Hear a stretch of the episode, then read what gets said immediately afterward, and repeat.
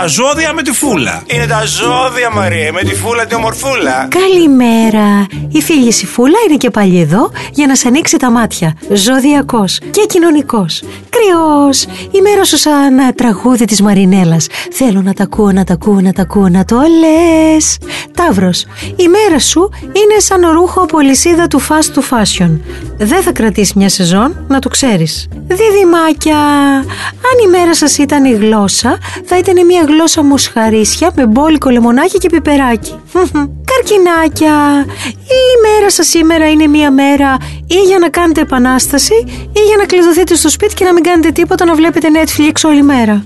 Λιοντάρι. Η μέρα σας σήμερα θα είναι αλμυρή σαμιζεδάκι για τσιπουράκι.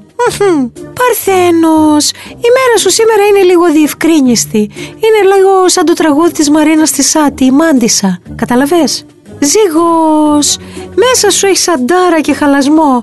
Ηρέμησε πουλάκι μου λίγο, Σαββατοκύριακο έρχεται. Σύχασε. Σκόρπιος, η μέρα σου είναι σαν το fly to over. Όλοι δεν το θέλουν, αλλά όλοι το θέλουν κιόλας. Το ξότς, σήμερα είναι μια μέρα που δεν θα κοιτάξεις με νοσταλγία το παρελθόν, αλλά με όραμα το μέλλον. Εγώ καιρός.